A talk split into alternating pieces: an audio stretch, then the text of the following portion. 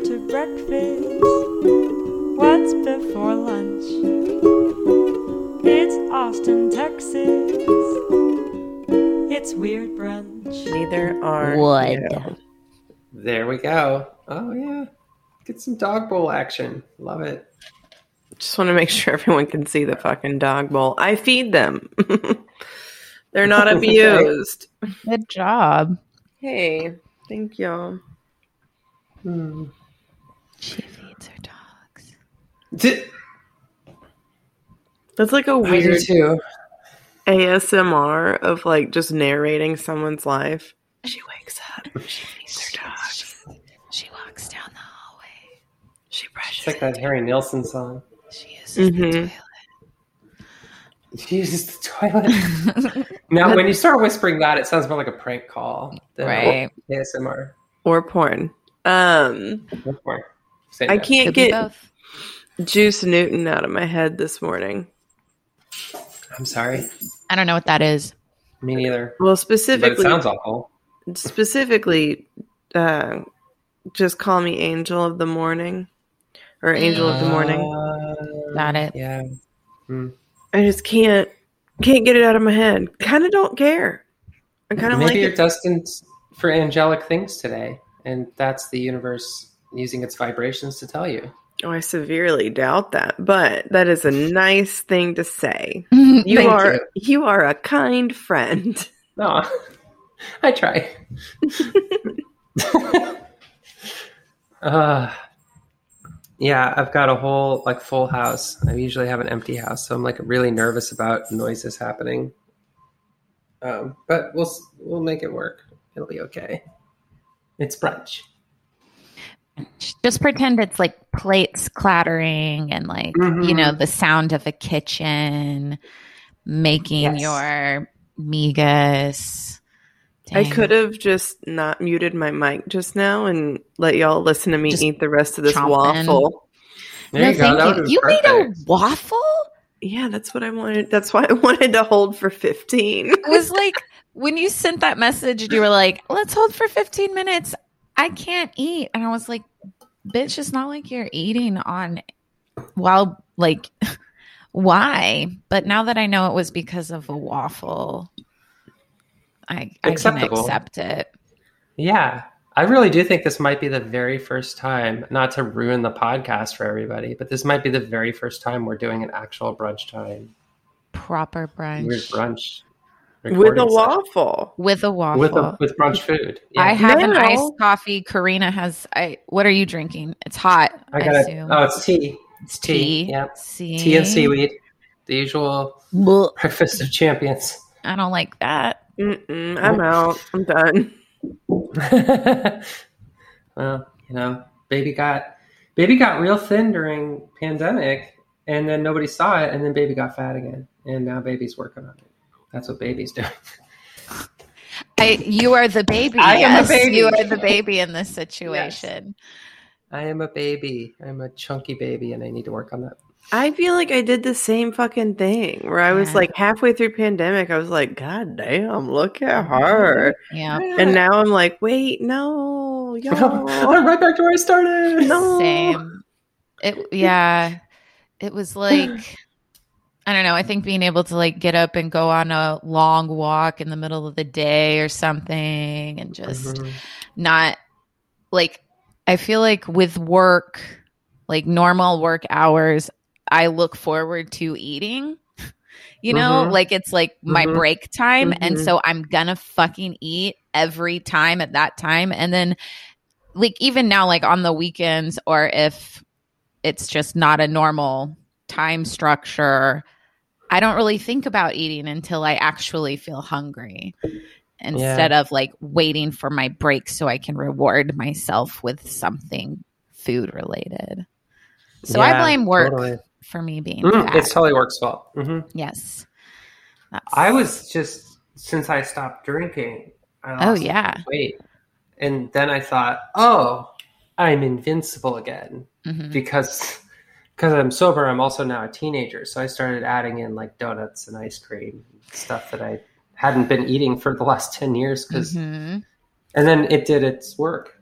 But that's also oh, a not move. invincible. Thanks, donuts. Aw. That's also a thing though when you quit drinking or when you Mhm. quit doing any um vice or whatever, you replace it with another. And so sugar. Yeah, totally. I will Yeah. say Well, tea seaweed sounds like a better idea. Gross. It's definitely not sugar.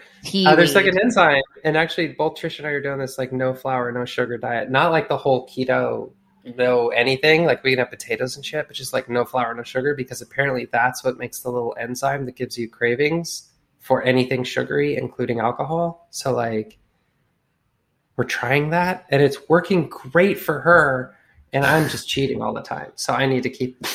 I need Yeah. to get on it. Can you but- have fake yeah. sugar, or is that included Yeah. in the? So you I diet coke Mhm. is you know a necessity so. in my life. I don't know, honestly. We heard this like third hand from like a friend of a friend of a therapist. Was was like, like- you should try not eat, and we're like, okay, On NPR, they said mm-hmm. and it works.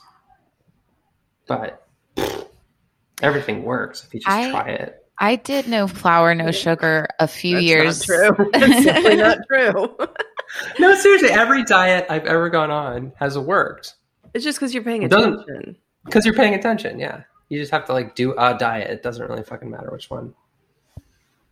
Sorry, Whitney. What were you saying? Oh, eh, it doesn't matter. I was just going to talk about getting diarrhea Oh, from well. from doing specifically no sugar, no Mm. bread for like a full month and being sober also and then I wanted fucking waffles at the end of the month and I went to Kerbey yeah. Lane and got like well it was pancakes I think is what I ended up going with and I ate like half of them and then I was like oh my god I'm about to explode we need to leave this restaurant immediately Yeah. so be careful folks We still love you, Kerbey Lane. Please uh yeah so continue to sponsor us. Yeah, that wasn't Kerbey Lane's fault.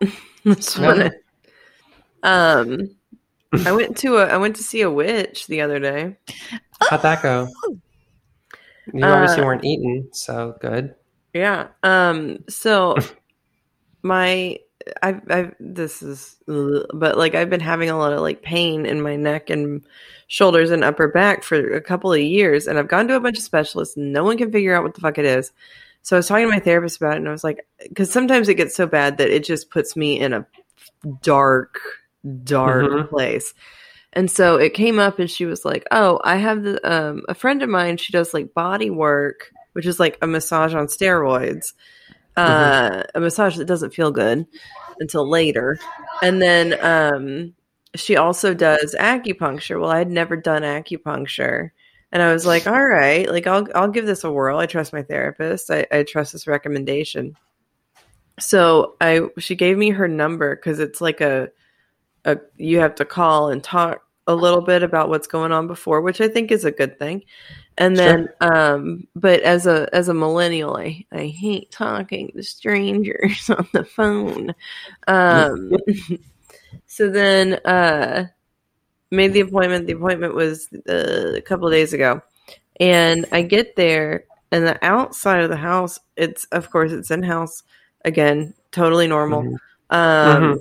so then I, I show up and I'm like, oh, this is a really cute house. And then I, I op- you know, ring the doorbell. I walk in. First thing I see is floor to ceiling bird cage. Uh, and the cage door is open. And I was like, oh, oh, what? Uh, this is overwhelming. It was just like a, in the right know- place, man. and so the uh the the bird was on the couch. It's a free range bird inside. And Okay. uh which is fine. Again, fine. Uh and then I like talked to her about some stuff, like both emotional and physical, like what's been going on. And then I go into the like, you know, one of the one of her guest rooms or whatever. And uh it's like again floor to ceiling but books of like eastern medicine stuff um Did they have skin covers? Were they those books? Were they I- eel skin covers? i would assume at least two of them were Okay. skin i i didn't That's a have healthy percentage. yeah two out of Mhm. like I'm not joking, five hundred. That I feel like that's a good percentage of skin. So Mhm. she like you know gets like really in there and like m- moves your muscles around and does some like neck cracking and stuff um and then she was telling me that one of the things that she does that she would never do on the first time it's the most primal thing she does is she will go and, and she'll work she'll work on your jaw muscles now typically Mhm. you think like oh yeah just like rub it on the outside she gets gloves on and she goes into your mouth to do like Yeah. jaw work. And when she told me that, I got emotional for some reason. and what's weird is like I was telling uh I was telling our friend that last night and she also had that reaction. I was like, "Oh, this is interesting." Like I I don't know what that and I think it's because uh you know, some people grow up with like, "Oh, if I keep my mouth shut, I'm safe." And like Mhm. that's one of your things that you do. And so that's one of my things that I do. Uh, and so when she said that, I was like, yeah, no, not yet. Don't do that. not okay. Uh, and then she did, um, the acupuncture and that was so, uh, it was so relaxing. It was so we, I didn't expect it to really be relaxing. I was expecting it to like release things, Mhm. but it was just chill. It was so weird Huh. anyway, halfway through her putting the needles in my body, she was like, uh, I hear her open a bag and, you know, she's placing crystals on my body and around me. And she was like, Thank you for letting me do like my witch stuff or whatever. And I was like, Honestly, at this point, I would be disappointed if you didn't do this. Yeah. Right. Um, and then she, I she was like, "Yeah, I've been hiding my my witchiness or whatever," and I was like, "Why?" And she was like, "Well, when you're burned for it for eight lifetimes, you tend to hide it." Karina, your face just then. I saw that eyebrow. Uh, well, it just ties into my story Ooh. really? in a weird way. Keep going though. Well, I mean, that's kind of it. Like she was, I, I, it was a very interesting experience. I'm going to go back. Uh, but yeah, it was just, it was fucking wild. But So yeah, did she say she like experienced all those other lifetimes, or is she just making a point about like history? Uh, she was insinuating very strongly that she had experienced previous lifetimes. She's always been a witch in these previous lifetimes. and Mhm. she has been burned and or murdered every life for being a witch. Fantastic. I think I love her. Lisa told me about this last night and I was like, well, I mean, I I want to go. And I also feel like if you're going to like a I don't know, healing witch, I would want there to be a parrot and like it be at her house or somewhere weird like that because I would think it was bullshit Mhm. if I like pulled up to like a doctor clinic or something and Mhm. it was all like white and you know Mm-hmm. Also, shit. the parrot was talking like the whole time she was doing like the intense body work or whatever, and so she, I mean, it was not.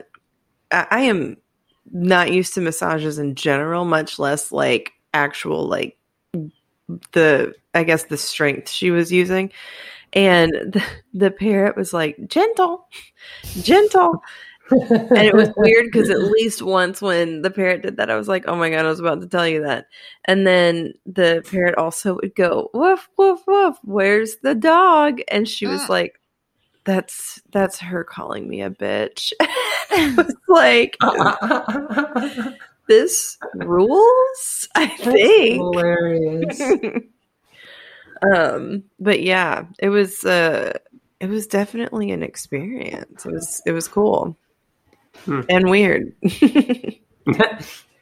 yeah. Wow. That's what a way to kick it. off Mm-hmm. with like real life weird brunch experience. it is for real. What's odd is I But didn't. how do you feel like now? Like I Yeah. feel I definitely feel looser. Like I don't feel as as tight. But there's Mhm. you know there's still some some pain from the work that she did. Um, but that's kind of to be expected for the first day or two. I mean, after any Sure. massage, really. mhm. So, uh, I'm going back next Sunday. Yee! nice. I'm jealous. Found your Dang. place. Memorial Day weekend. Witch Yeah. massage. Mhm. Come on, everybody. Oh, mm-hmm. getting the witch massage. Well, Karina, does that mean you get to go first if it ties in? I mean, it ties in just with one detail, but yeah, I'll do the thing because yeah. mostly because I'm surprised that I I I'm doing this one and not one of you guys because it, yeah. I like But- that. Have you heard of the Love Has Won cult Mm-mm. in Crestone, Colorado? Okay, y'all aren't watching enough Dr. Phil. Here we go. Oh, sorry. Yeah, definitely not any Dr. Phil watching on that. What the fuck? Okay, so Don't There's peddle. Dr. Phil on our podcast. Don't worry, I'm not. I'm going to tell just the facts and maybe play one brief Dr. Phil clip. Oh, Okay, so This isn't how I wanted my morning to go. So there's a woman. Her name's Amy Carlson. She was born November 30th, 1975. And she died sometime this spring. Anyway, Amy Carlson is her earthly name, but all of her friends call her Mother God because she's God. She's the God. Mother God. I like the it. one who created the universe. So Okay. I'll read you her own biography off of her archived and now taken down website, lovehaswon.org. Her biography is Hello, loves. I'm Mother God. For quite some time, you've been praying that I come back to help you. Because of that, I decided I had enough of the dark forces kidnapping my planet and my children, so here I am in the flesh. I was born on November 30th, 1975, in Kansas, USA. This is my 534th reincarnation in my quest to hmm. recover my beloved planet, the center of the universe, and the first planet I created. They tried to assassinate me 589 types, times in this lifetime, but love has won and I love you. In this lifetime? In this lifetime, 589 times, they tried to assassinate her. They. That's a lot. Uh, so whatever. I've done my part, and now you get to ha- have to get a move on because you wasted eons thinking you had a life under the manipulation of the cabal, who used you like cattle. Okay, good, Mm. right? hmm Mhm. Cattle. Get a move on because this planet is ascending, and you need to reconnect with the prime source creator, comma me, so that you can ignite your light bodies and can protect you again. Uh, here's my favorite part of her biography. You are either with me or against me. hmm hmm hmm Hell the yeah. experiments the experiment of free will has been declared a failure exclamation point exclamation point exclamation point it is void everything exists under divine will once more thank god lol LOL. Oh LOL. my god. Okay, wait. How old is this woman? She's So like she- 45, right? 45 Okay. she's young I'm Ish. just curious. 40 45's young right So she's Yes, tried to be yes. assassinated over 10 times a year. well she's god i mean people can't have that anyway uh, i'm going to do that thing where i'm going to try to play a clip which is tricky with the headphones but i'm going to try to play the first minute she used to uh, live stream every day for hours and hours and hours and hours and hours and that's how they, they got their money is that she would perform what's it called eletheric surgeries Ooh. No. remotely to No. cleanse your soul. So it's you know, it's a little bit of this, a little bit of that, a little Scientology, a little, you know, all the things, all the culty things. But here's her thing. She's basically like, what if Carole Baskin actually thought she was God? Like if you need to like picture her. She's on Um, her way, I think. Let me know if you can hear this when I play it. Hold on, sorry about the noise. All right.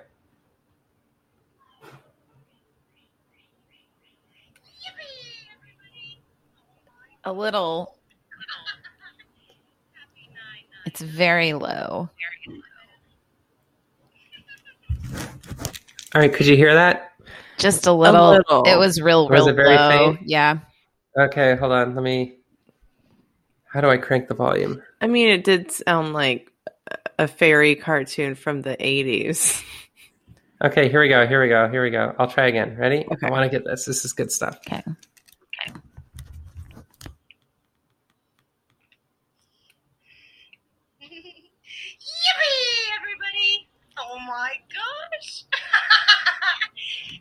9999.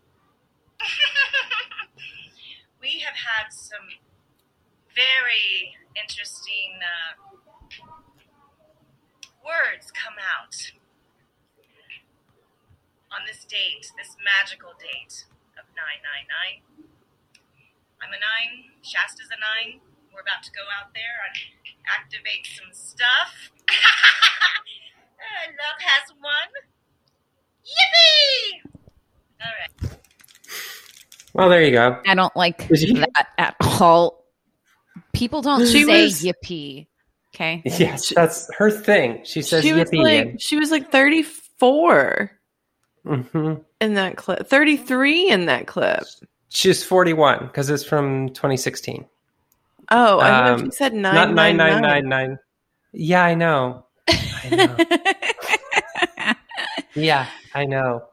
I need to Uh, lay down for It's this. 999 according to her own Mm. calendar because Mm. she's Oh. God, so she knows like when shit really started, you know, like that kind of thing.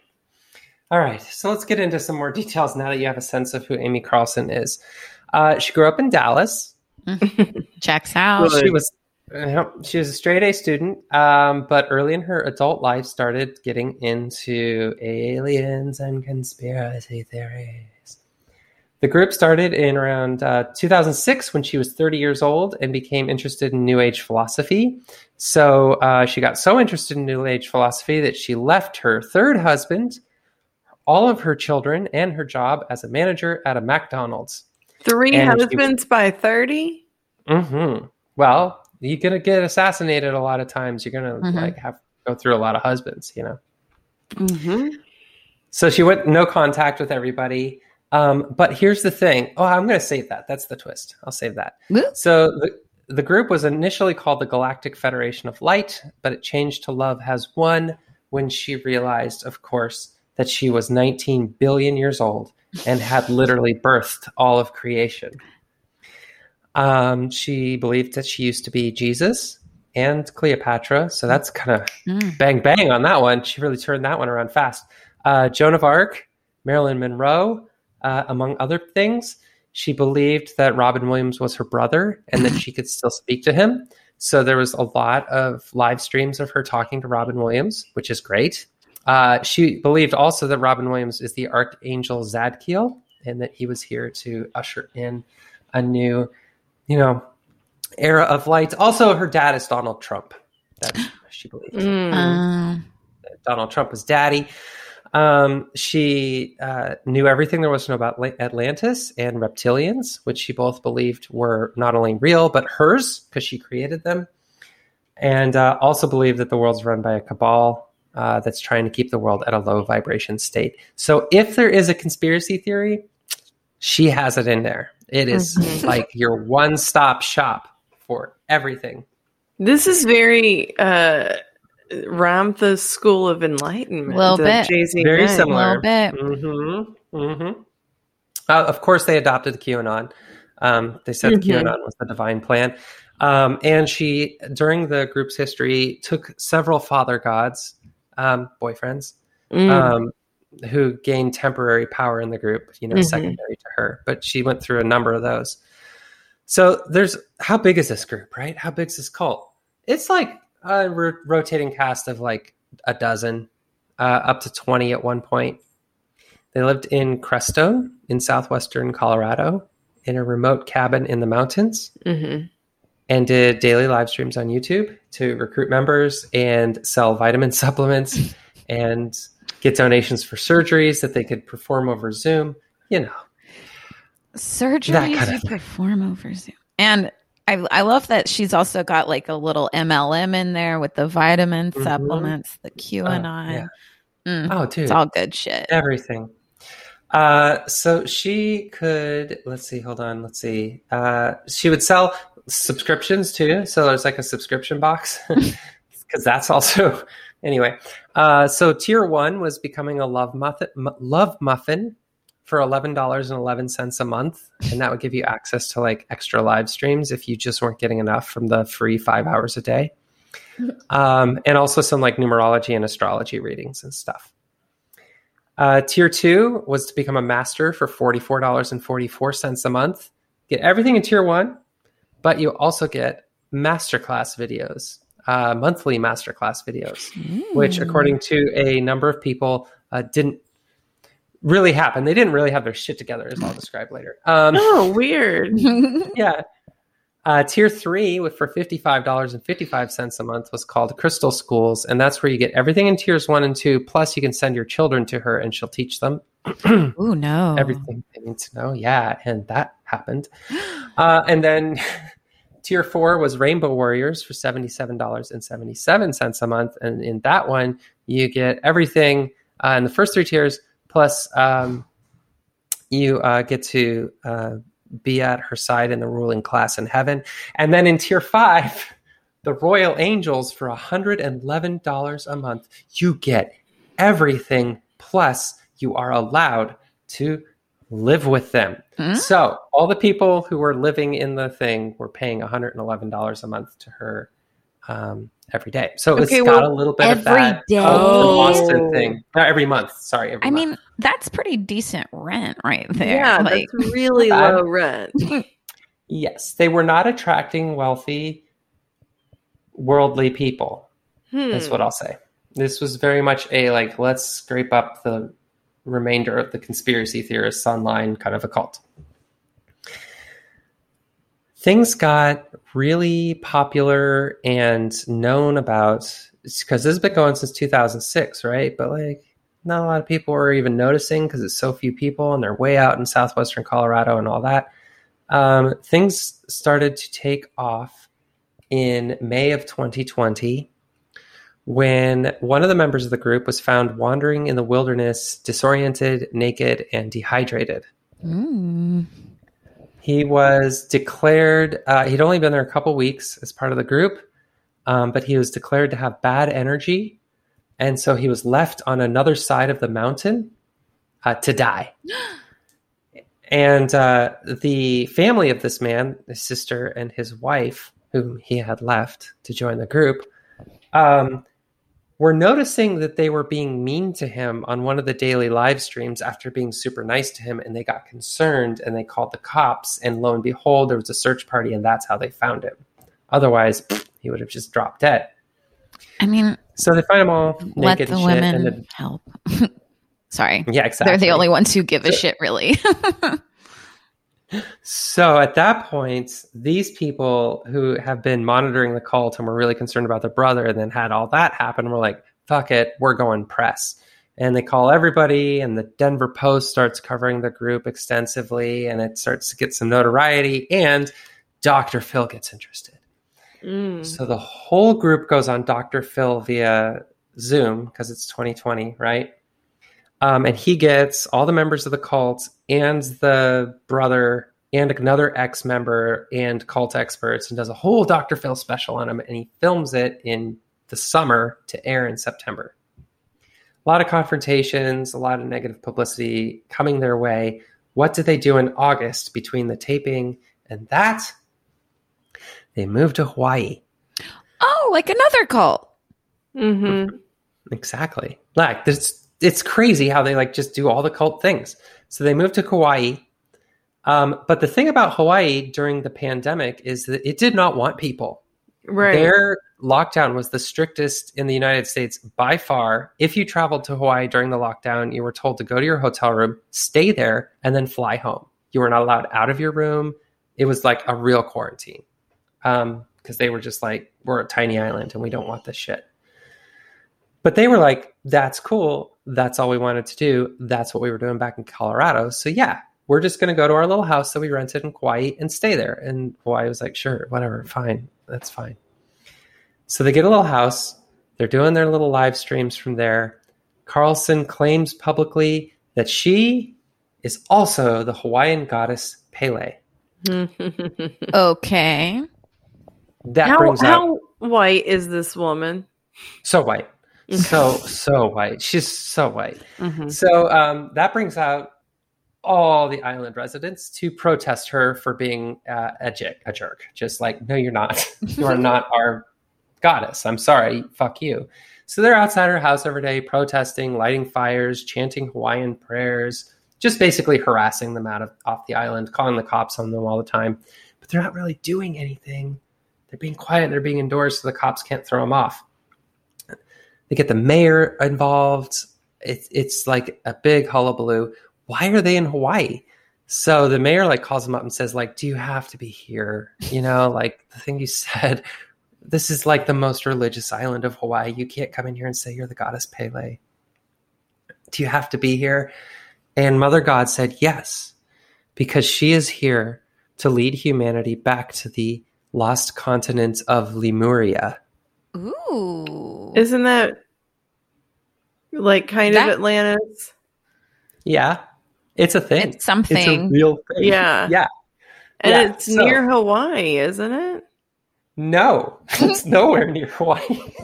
but still, she's Mother God. She knows what she's doing, right? So, anyway, she believes that she started humanity on the lost continent of Lemuria, which was a real scientific theory in the 19th century as to how certain animals got to Madagascar but not to Africa. It was oh, actually Right. proposed by contemporaries of Darwin.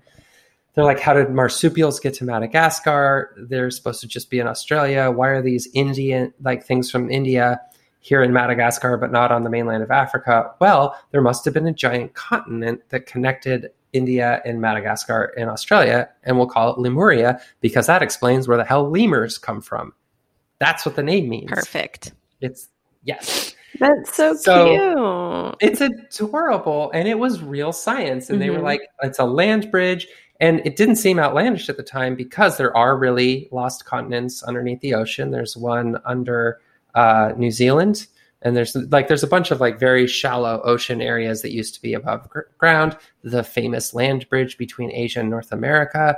All of this had just been discovered, so they're like, "Yeah, that checks out as a valid theory for why these animals got from here to there."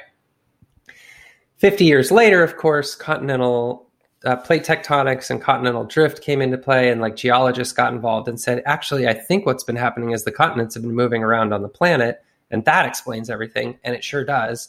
And so the whole Lemuria thing was dropped by scientists, but not by weird people.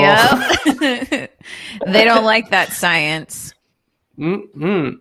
So in the 1890s, where is it? Where is it? Uh, what's her name? This very famous ah, uh, Helena Blavatsky, in her 19th century mystical religious doctrine, claimed that the continent of Lemuria was the homeland of human ancestors called Lemurians, and that they were half lizard and half human, et cetera, et cetera, et cetera. And that's where all that shit comes from. I'm all in. That is. Dang. Mhm. I'm all And in. Mother God's like, yo, Blavatsky, she's a conspiracy theorist, so I am, and so we're friends, and she's right, and I'm the mother of all those people, and I'm going to take you back to Lemuria, and that's where we're going to ascend to the fifth dimension. And everybody's like, what's the fifth dimension? She's like, don't worry about it. It's kind of like heaven, except I'm in charge because I'm God. Okay, cool. And so they all like go to Hawaii to get to Lemuria. How does that work? Because Lemuria is in the Indian Ocean. I don't know. They didn't explain that part. So the uh, fun side of, uh, side note is that the uh, official flag for the British East, uh, the British Indian Ocean Territory, has a little um, crest on it that has two tortoises and a little scroll that to this day says uh, "Guardians of the Gates of Lemuria." So, like, Okay. because it was made back in the Darwin times, it's still like officially like the goal of the British Indian Ocean Territory. I don't know. Okay, that's a stupid aside. Anyway. Well, it's just it's, it's stupid. Not because you cited it. It's just stupid. Uh, so it's it's August of 2020. Everybody's protesting the the Love Has Won cult being on Kauai, claiming they're all Hawaiian gods and trying to go to the Indian Ocean and just general like get the fuck off of our islands vibes. Another cult called Carbon Nation also flies into town, rents a house, but they're like partying and like trying to recruit members and breaking all the quarantine laws. And then Hawaii is like, you know what? All the cults get the fuck off our islands. And so they kick them both off. They kick off Carbon Nation and they convince Love Has Won, like, you gotta go. We don't care where you go, but you can't stay here. and they voluntarily fly back to Colorado. But then they drive out to California because that's when the Dr. Phil thing hits and they just want to hide for a while. Nothing is heard from them for a while.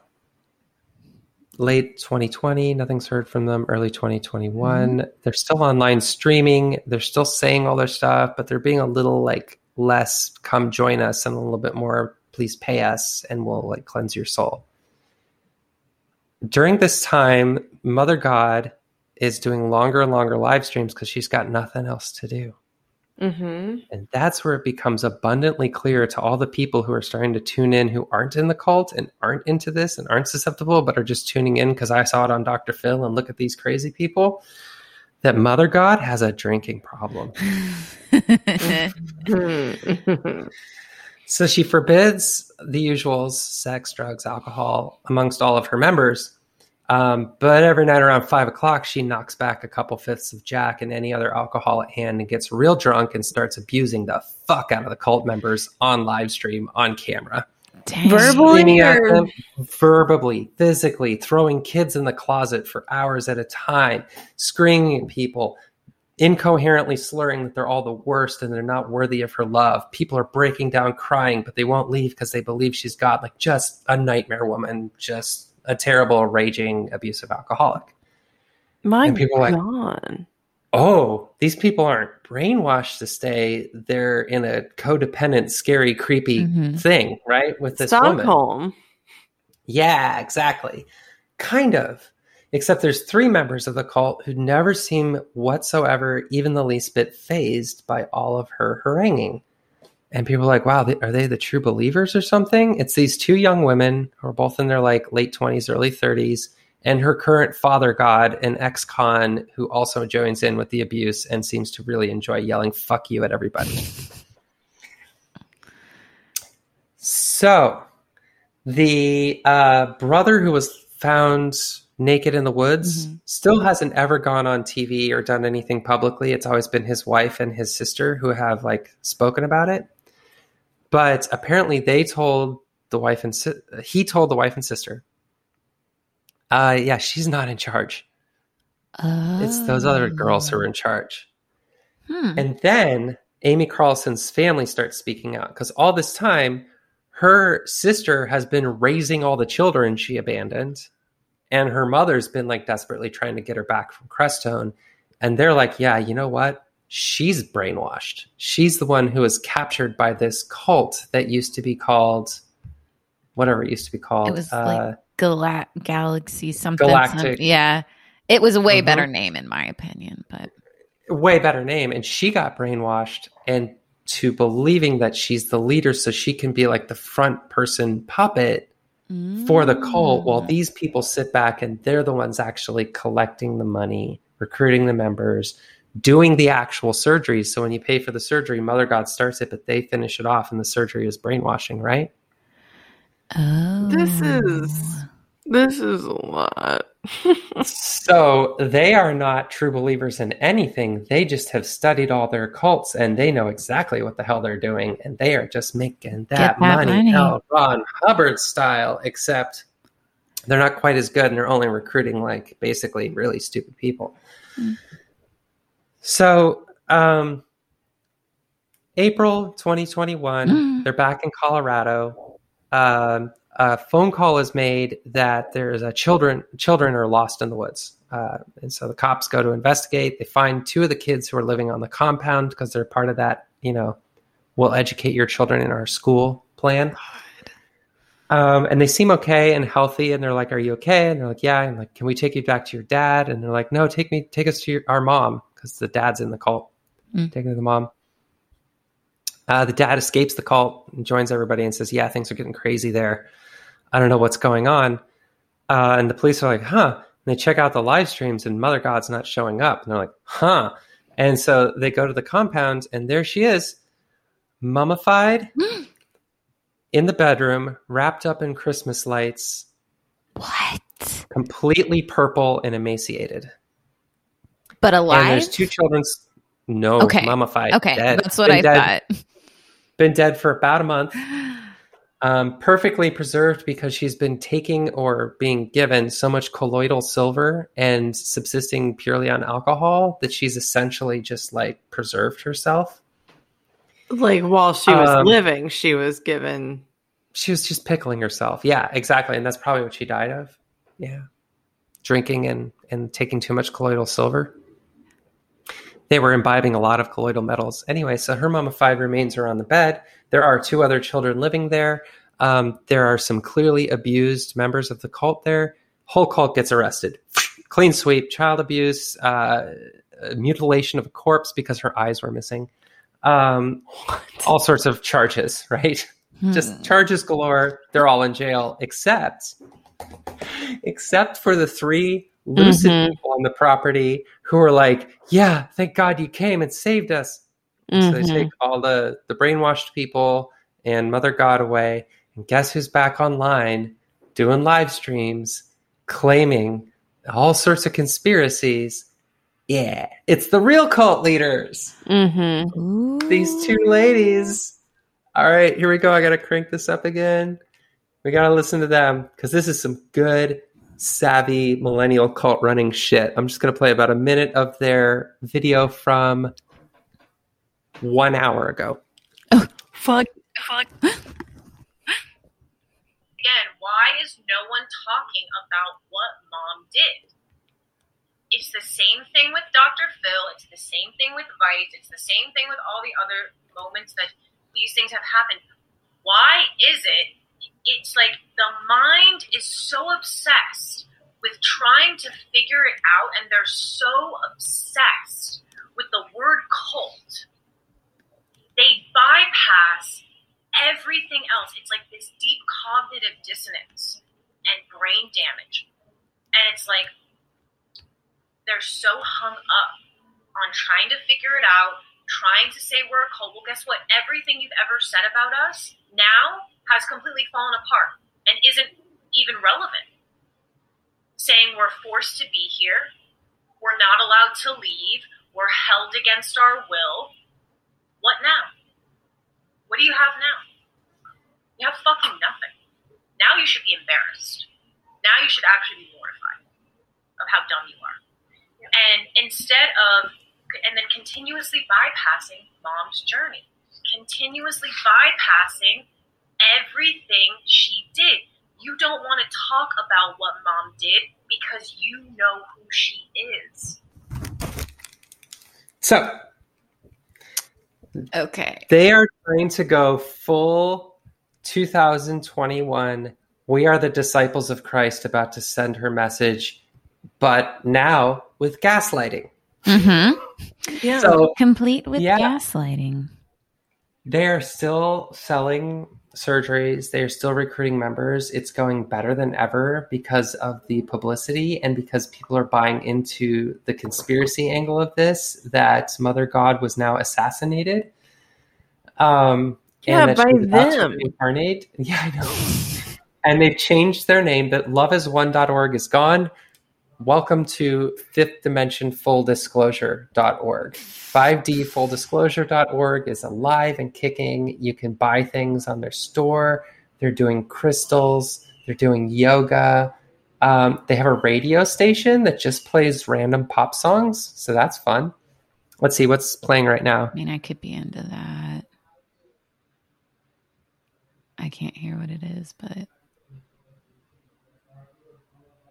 Oh, I don't know what's playing. It's really weird. I think it's like a 70s pop song. Anyway, I've heard Third Eye Blind on there. I've heard it's just random. It's not like spiritual. It's just like listen to our radio station and they're just illegally playing a bunch of pop songs. But I mean, doing still- crystal meth will lift you up into the place. So I get it. um, yeah, so they're um, Lauren Suarez is now apparently the leader of this cult. She calls herself Aurora, but everybody knows her real name because out of desperation, she's using her real PayPal account to take donations. Uh, so she's basically outed herself. And uh, yeah, they're they're still going, even though they've tried to pin the death and all the horrible things going on on all the brainwashed cult members who have been arrested.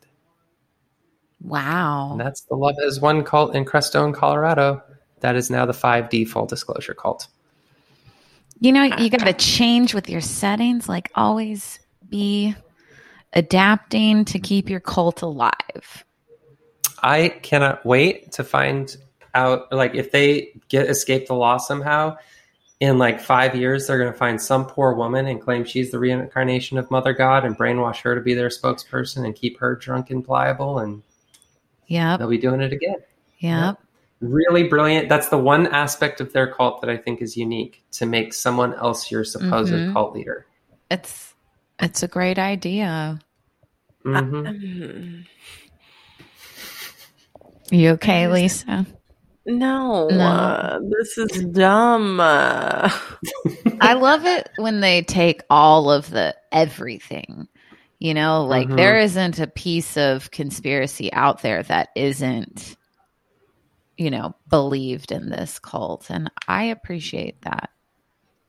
Mhm. You know, you get one, you Yeah, I mean them you all. can explain you can explain anything when you're god hmm just because i'm god that's why And that's true too. I Nice. mean, so is there currently not a a god?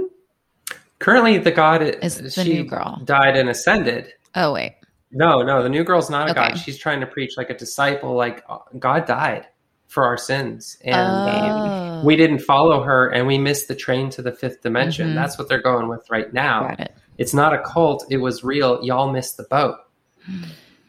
Hmm. I mean, if there was a time for God is dead, it is now. Sure, Yeah, sure. oh, Oof. That's wild. Um, it's funny you said colloidal silver though, because my story loosely touches upon that as well, which is such a weird thing. Um, That is. This is all because I went to that witch. Yep, it is. it is. It's true, but There's no way mine's going to be related to any. it might. You never know. It might be. Um, but Lisa, are you cool with me going next? I would love for that to happen. good. I am going to step away for literally one minute so I can Shove a waffle down your open throat? the open the door to the router because I feel I froze for a minute back there and I'm anxious. Okay. Okay. Well, One moment. okay. it was a very NPR one moment. Cool. The fact that people still use medical silver is weird to me because it it just seems so dangerous. Yeah, there's that whole like New Age health branch, I guess, yeah, of there's iron in our blood, therefore we must have magnets and metal hmm um, on us or in us in order to feel good. Right. That I just find very confusing. But I mean, I guess that's it. That's the only connection. Is like we have iron in our blood, so put magnets on your wrists and take silver, and all of that will help. Uh, yeah. Yeah. It just uh, it doesn't make sense to me. I always loved that scene in the very first X-Men movie. I think it's the first one where um Magneto extracts the like Oh, yeah. metal from that guy's body and it like comes out of his blood and shit. I don't think it's the actual iron in his blood. I think he had like fed him something or something injected like extra. yeah, Yeah, but like that's how I see it is just like little pieces, little pellets of silver Yeah. floating around in your blood or something. But just enough to make one bullet. yes, just enough, and that's all he fucking needed. Um yep. all right. So I'm so excited about this. Okay. So the year is 1820. We're in Kentucky imagine it, Oh, no. right? Like it is fucking weird there. I it's shit's happening. A French orphan by the name of Martin Fugate goes to Kentucky. He's like, this is my jam. I want to live here in the mountains or, or along the cricks, everything. Mhm. He found this new hot bitch. She's super pale. She's got red hair, all the recessive things you could ever want in a woman. Um, Martin and his wife. Poor Lisa. I didn't even think about that. Fucking recessive bitch. Anyways, okay. Uh, so they settle along Kentucky's Troublesome Creek. Ooh, troublesome. What a name. And that is where the story of the Blue Fugates begins. Um, now we all found out about the Blue Fugates in the present ish day. So let's hop to about 200 years later, where a baby is born. His name is Benji, and all the doctors are like, Holy shit, what is the matter with this bright blue baby? Something is going on. And Avatar. Yes, it's an avatar fucking baby alien. Uh so the doctors are like, holy shit, we they're doing tests. They like go through two days, like, why is this baby still blue? You know, fucking shit. This is terrifying. And they're about to start doing blood transfusions. And his grandma, who is there, or no, the dad who is there is like, hey, hey, hey, wait. Oh, I forgot to mention this. And they're like, what's up, Alva Stacy? And he's like, my grandmother Luna on my dad's side was a blue fugate. She had it really bad. And they're like, a blue fugate. And he's like, yeah, like it goes back generations. Like just some people in our family have blue skin. They are blue people. And they're like, okay, well, this must be an inherited blood disorder. You have the baby has dark blue lips and fingernails. And if it's cold or if it's like really, really upset, the blue in it increases, which is also Cool. kind of wild. I That's hate awesome. this. Yeah. So What? the blue people who lived in troublesome and ball creeks in Kentucky are known throughout this region, but nobody had really done any research on them until the 1960s when a young hematologist named Mm. Madison Cawein is like, he hears about this and he's like, wow, this is like really fucking interesting. I'm a hematologist. This has got to be right up my alley. It's definitely got to be their blood that's making them blue. And Mhm. he starts to research and he's asking people around the towns, like, what do they think? What have you heard? And people are like, oh, I always heard it was heart disease or they had a lung disorder. And one old person was like, their blood is just closer to their skin. And the hematologist is like, I don't know if that's like 100% right. I'm going to go out there and I'm going to figure this shit out. So he starts traveling between Lexington and Hazard in Kentucky. It's an eight hour drive. And all- this whole time, he's just like going out into people's land, walking through the hills in hopes of seeing a fucking blue person. So wait, it's a town called Hazard on Troublesome Creek. Yes. Somebody was trying to tell people to get the fuck I away mean, from this. spot. for real. So yeah. as he's trying to track down the blue people of Troublesome Creek, he meets a quote, great big nurse who was named.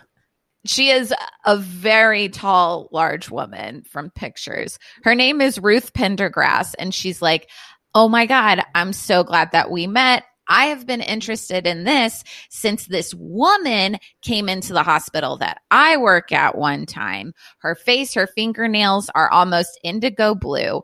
It scared me to death. She looked like she was having a heart attack and turning blue, but she was perfectly calm and fine. I was certain that she was going to die right there, like in the entrance to the hospital. But she was the woman wasn't alarmed at all. She was like, I just wanted to get like some blood tests done. I'm actually from a family called the Blue Combses, and we live up in Ball Creek, which is right next to uh, Troublesome Creek. And she's like, Well, that's pretty interesting. And so Cawein and the doctor or the hematologist and the nurse get together and they're like, let's go find these fucking blue people. I need to know. I Well, love yeah. how hard they are to find. They are, Like, I mean, they're like, you know, they're hill people. So they're Okay. out there pretty secluded still, even in the 1860s. They keep looking. They've seen some off in the distance and they usually like bolt. Like these people do not want to be fucked with.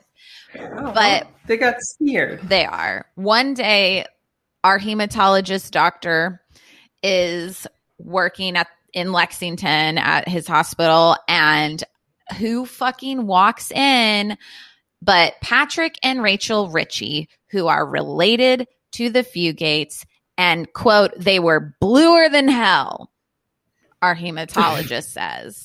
Okay. He was like, Holy shit, they just walked into my clinic. Okay, I can't fucking believe this. He's like, Give me all your fucking blood. He draws all their blood and he's like trying to, you know, f- figure out why these people are blue. And he said you could really tell that it bothered, like the reason they did not ever come into town was because they were blue. People, you know, people are assholes and they'll be like, oh my God, you're Mhm. blue. Um, They're Mhm. really bothered by it. And after doing blood tests, uh, our hematologist starts to suspect, and he rules out heart disease and lung disease. These people are generally very healthy, other than just being blue. And he comes to determine that it might be something called methemoglobinemia. Woo! What a mouthful. What? Methemoglobinemia, which is a hereditary blood disorder that results from excess levels of methemoglobin in the blood. Now, what is methemoglobin, right? It's blue. It's a non functional form of red hemoglobin. So, like your blood cells. Why are they red? It's because they're carrying oxygen. But if they didn't have oxygen in them, they would be blue, which is why if you look at Mhm. your veins, Mhm. they're blue because that has been used up or what the fuck ever. I don't know exactly what it is. But methemoglobin can be brought on by several things. One, abnormal hemoglobin formation. Two, enzyme deficiency. Or three, taking too many drugs of a certain kind, aka colloidal silver Uh, that yeah. can like fuck your shit up. Um, and our hematologist is like, okay, it's got to be one of these three things. And he finds, he's doing all this research and he finally comes upon a report from the 1960s by a guy named E.M. Scott. He was a doctor and he happened to do all this research up in Alaska where he discovered some like secluded Alaskan Eskimo and Indians, from what it says in the article. But there were a few of them who had who were blue, and they had something. They had an absence of the enzyme diaphorase, which means okay. So in normal people, hemoglobin is converted to met hemoglobin very slowly, and if it's continued, hemoglobin is rendered useless. And normally that enzyme diaphorase converts met hemoglobin back into actual hemoglobin. I know that's a lot of fucking words, but uh, basically what it is is they don't have the enzyme that makes blue blood red blood again. Mhm. Okay? Ah. So it's it's a recessive trait obviously extremely recessive redheads um Mhm. but it appears mostly obviously in lines of inbreeding because you got to have the mom with the recessive and the dad with the recessive to get that blue baby going So Cawein thinks that it's this enzyme diaphorase that's not there. And he's like, all right, the people who walked into my clinic just happened to be here. I need you to take me out to like all your family places. And they're like, okay. And they go, they find the pa- the current patriarch of the family, Zach Big Man Fugate, who's 76. Stop. Yep. He's fucking blue. And Zach's like, sure, you can have some of my blood. In fact, I'm going to take you even further up to Copperhead Hollow, where my Aunt Bessie Fugate is. And she's also blue. And Bessie's like, all right, sure, have some of my blood. Like, fuck it. Uh, so he brings all the new blood back and he tests it. And what does he see? They are lacking the enzyme diaphorase. So that's what's going on. Their blue blood isn't getting converted black back to being red blood. And so it's making these people blue. And it's this trait that is passed down through basically inbreeding. Mhm. Uh, Okay. so you know, you're like, wow, that's kind of a bummer and breeding. But I mean, the reasoning for it is when old Martin settled with his recessive redhead lady, rumors are that Martin was blue. And I guess this woman was like, yeah, I'm into it. And she happened to have that recessive gene. And like the odds of him meeting and marrying someone else, like not from his family or anything, were so slim. But guess what? It happened. And so there they are, 1800s. They have all these fucking kids. They got some cousins. Like the fucking kids are marrying each other because they can't get out of Uh- Troublesome Creek far enough to find anyone that's not slightly related to them. And this blue color just kind of keeps coming up, keeps coming up. And oh here are the blue fugates. Um, in the like, okay, so the families were the Combses, Smith, the Richies, and the Stacys. They're all living in isolated log cabins. Uh, They Mhm. intermarried. They were coal miners. And this guy who was part of the family later on, Dennis, was like, I started trying to map my own genealogy because I was like, he wa he wasn't a blue dude, but he was just interested in it. He's not part of the Blue Man group, so he goes back through his stuff and he says, "quote If you'll notice, I'm kin to myself because Uh. his father's."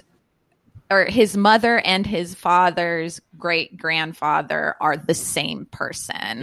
Mhm. That's too Okay. close. So it's pretty fucking to- close.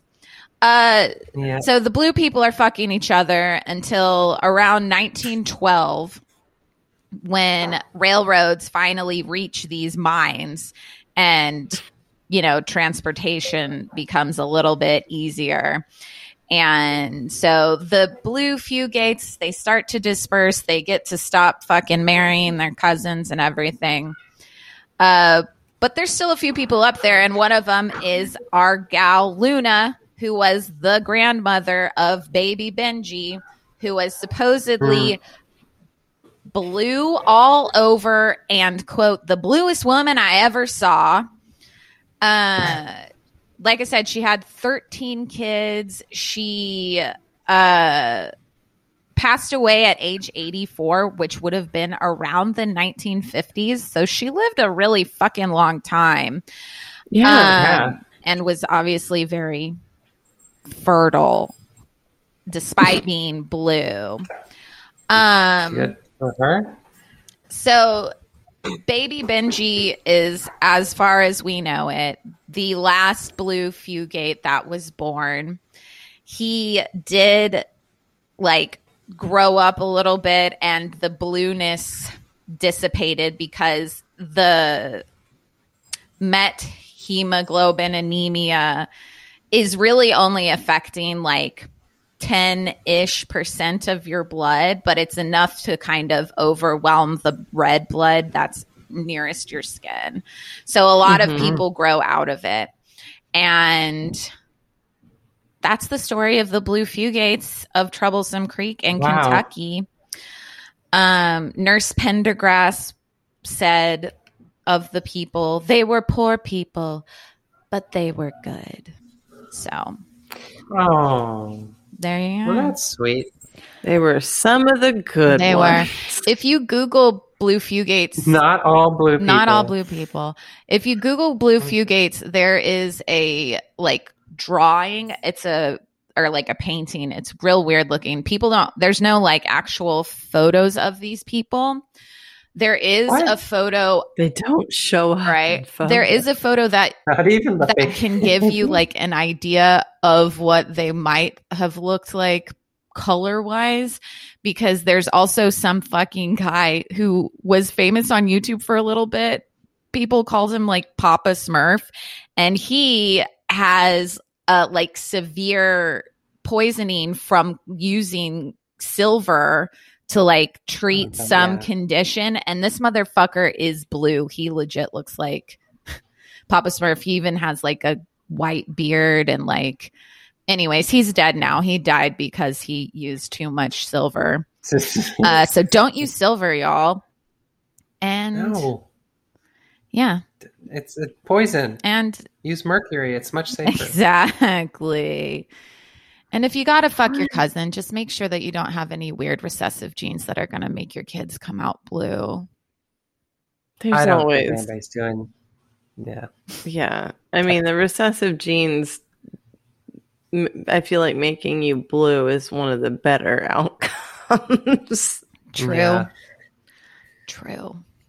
That's insane. It's all, I think the craziest part of this is that there were no photos. I can't find Yeah. any. I wonder if there are some out there that I just couldn't Google well enough. I mean, the internet They had, they had color photography in the Yeah. 60s, pretty sure. and you can find people pictures of people who are experiencing methemoglobin whatever hmm um because it does happen He looks more purple, this Papa Smurf Yeah. guy. Looks like a, he's like a deep Like a blue Greek with a beard. yeah yeah. uh like a nice indigo if you're into that if Yeah. you want to look He also that. looks like he did live to a either a ripe old age or or it also causes gray hair. right i think he was like in his It's hard to 60s when he died that okay. that papa smurf dude but Not a bad run for someone, someone who's ingesting metal. yep That's so fucking weird. Like, it can't actually do anything to help Mm-mm. you.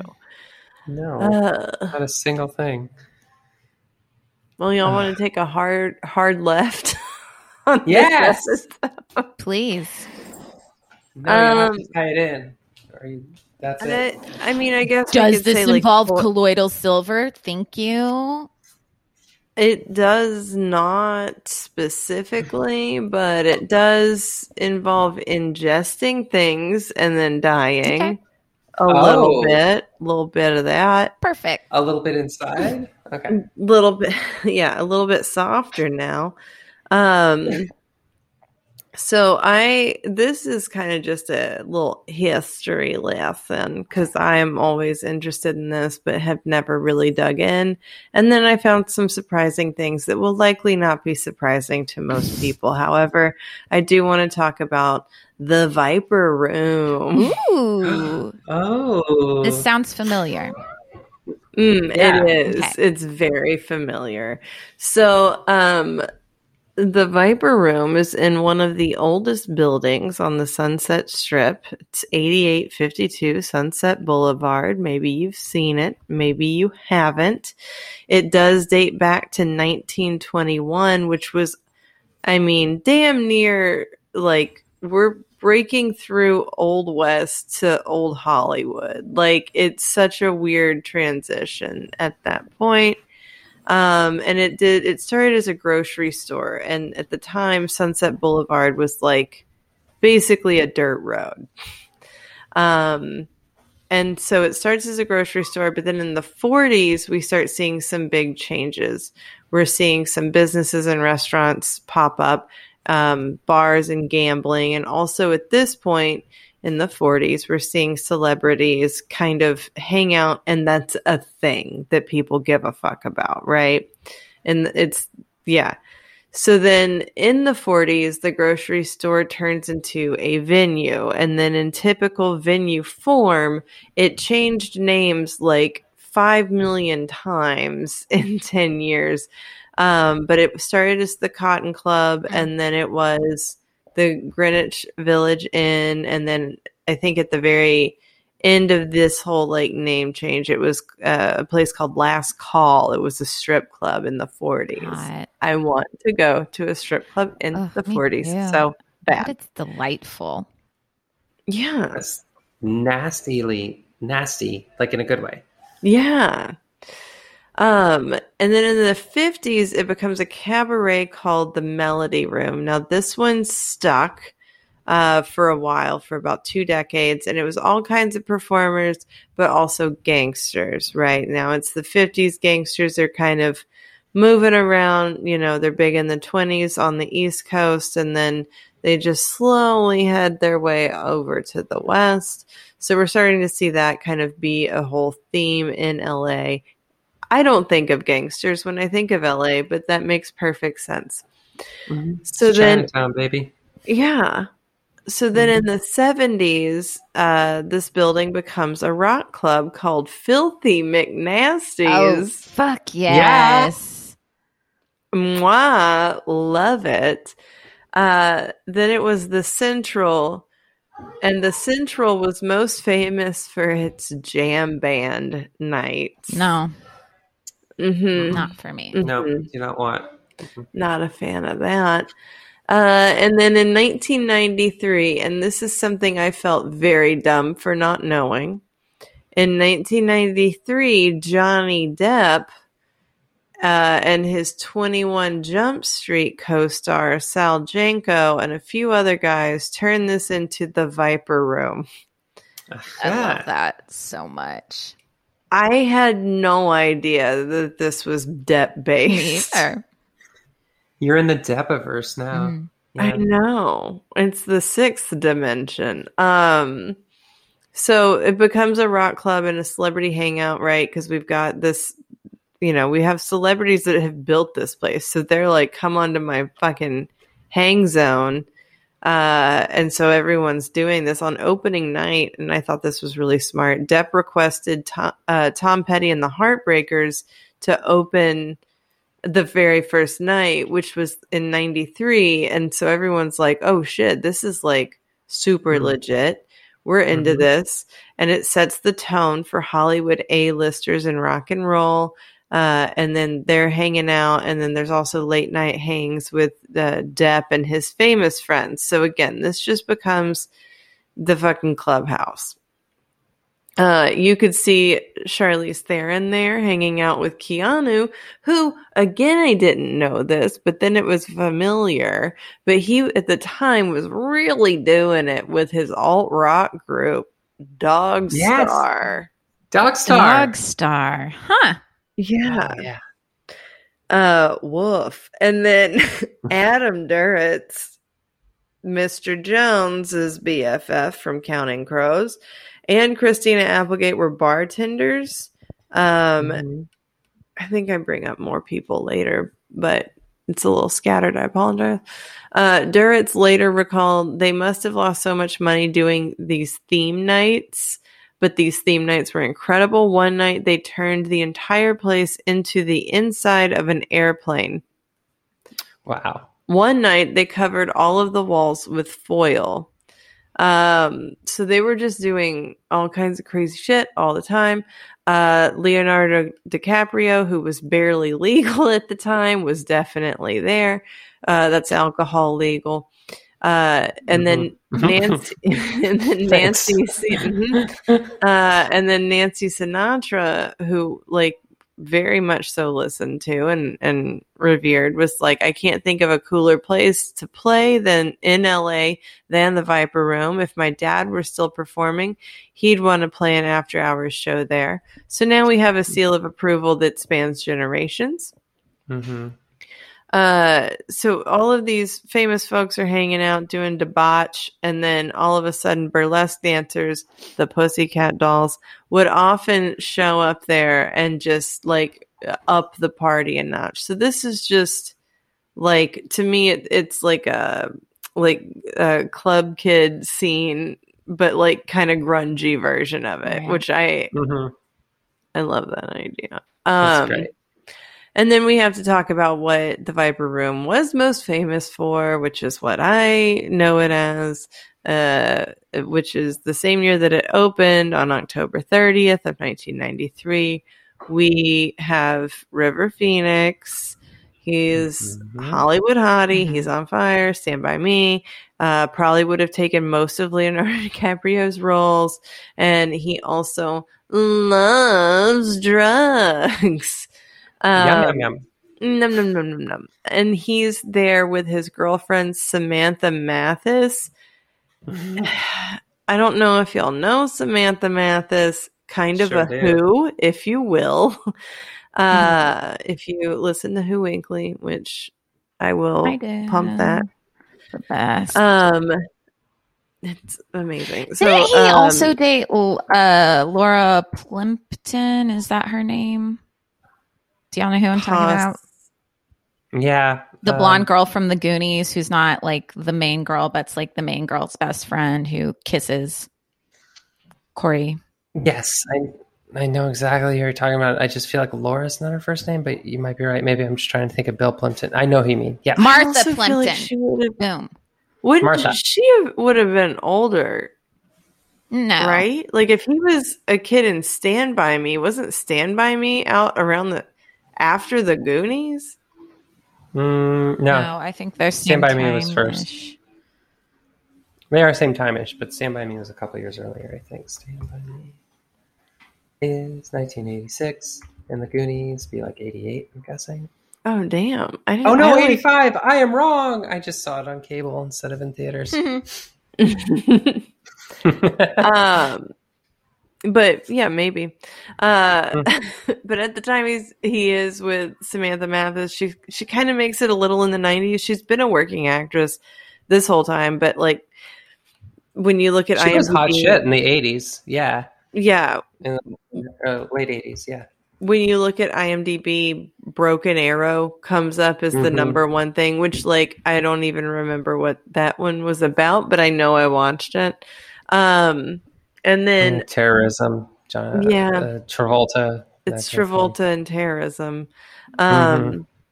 So anyway, so Rivers there with her, and then he's also there with his siblings, named Rain and Leaf L E A F, um, who is Joaquin's real name is Leaf. Um, side note: they were in a cult. That's a whole ass thing. Um, so for a different day. So a few hours after they arrived, River would be dead. Now, Samantha Mathis says only that her boyfriend was high on the night in question. So, like, that's all she'll say. She's like, it, it- this high was unlike anything that she'd seen before. Uh, and then she, it, it just, it didn't take long for shit to, to get, go downhill. She said, I knew something was wrong that night uh, something I didn't understand. I didn't see anyone doing drugs, but he was high in a way that made me feel uncomfortable. I was w- in way over my head, which makes me think that this woman had clearly taken care of River Phoenix a few times in a drug Mhm. state.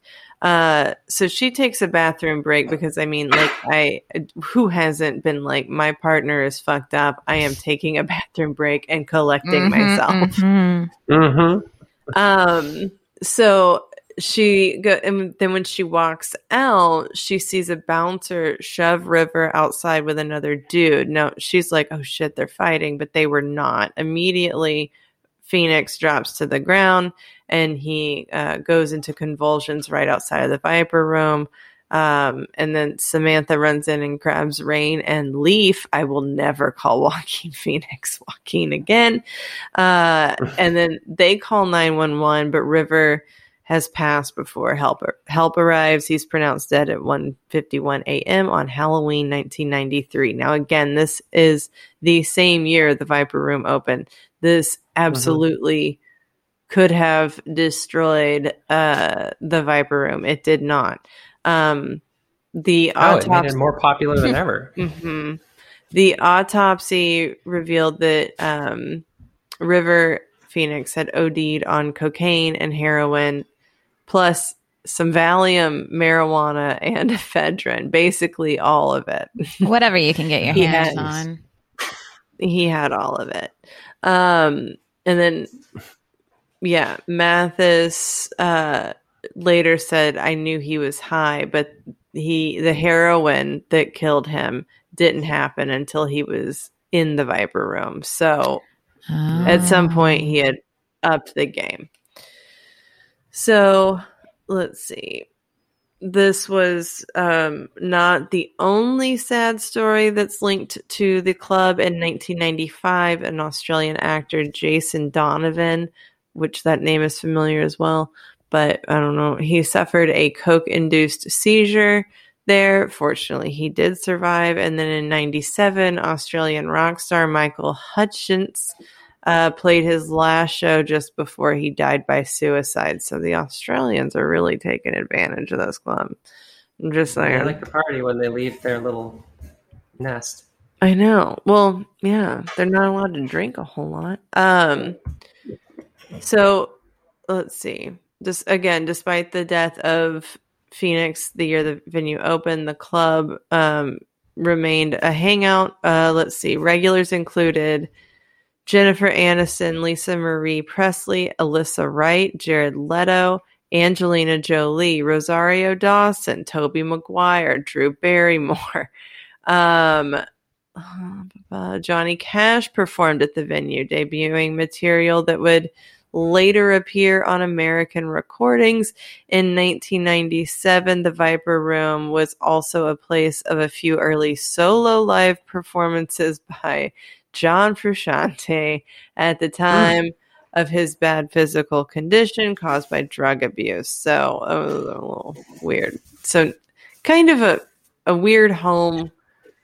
It's it's got halfway home vibes to it in a weird way with some of these like stories. But anyway, tragedies and controversies seemed to follow Depp all the way into 2000 when he was sued by his business partner, Anthony Fox.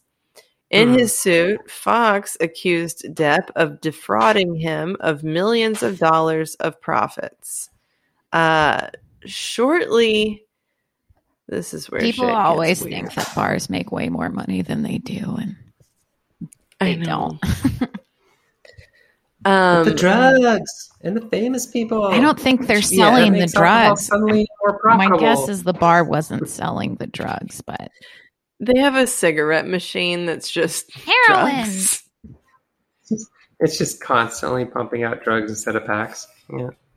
Um, sorry. Hmm?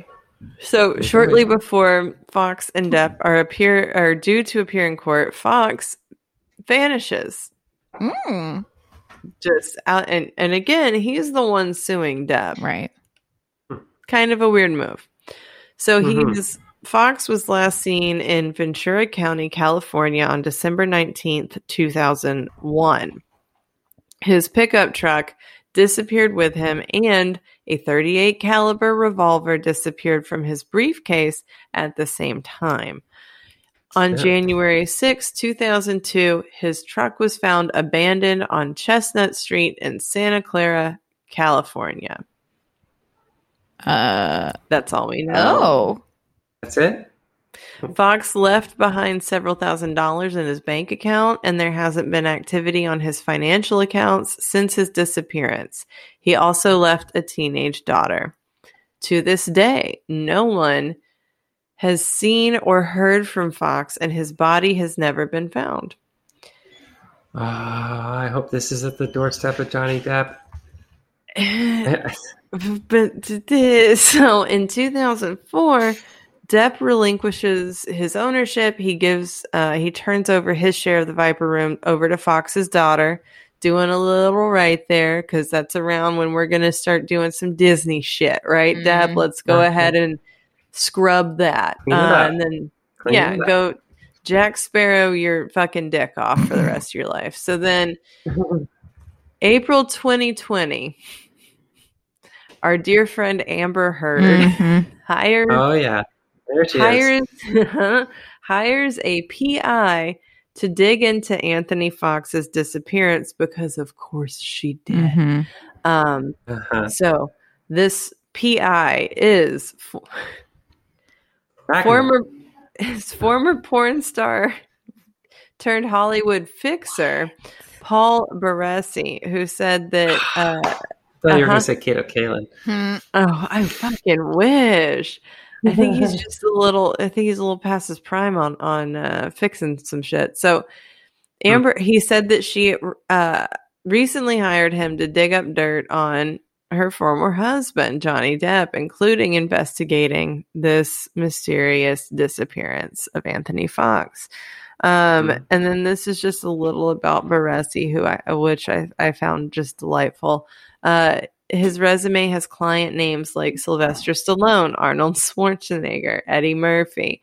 They also, uh, he was also hired hired to investigate rumors that Tom Cruise was having a homosexual affair in the past, which makes Oh, me no. think he was hired by Scientologists. But mm, Probably. um, so she also let's see, uh, this is from Daily Mail. So um, Amber Heard also uh, her legal team hired him, uh, hired Barresi the summer before, so that's 2019, to look into Depp's quote follies and vices dating back to the 90s when he co-owned the Viper Room.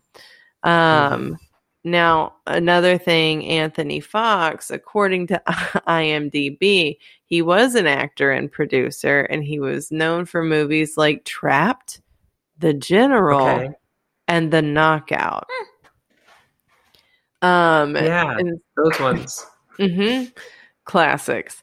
Uh, so let's see. Yeah, he claims that Depp was going through some shady accounting and fraud, um, and that Depp ori- allegedly cheated him by hiding assets in another company. So that's it's not necessarily like the bar was making so much money. It was more like you are kind of funneling this money and like extorting Mhm. um and it may not have been specifically bar related. Um and then let's see.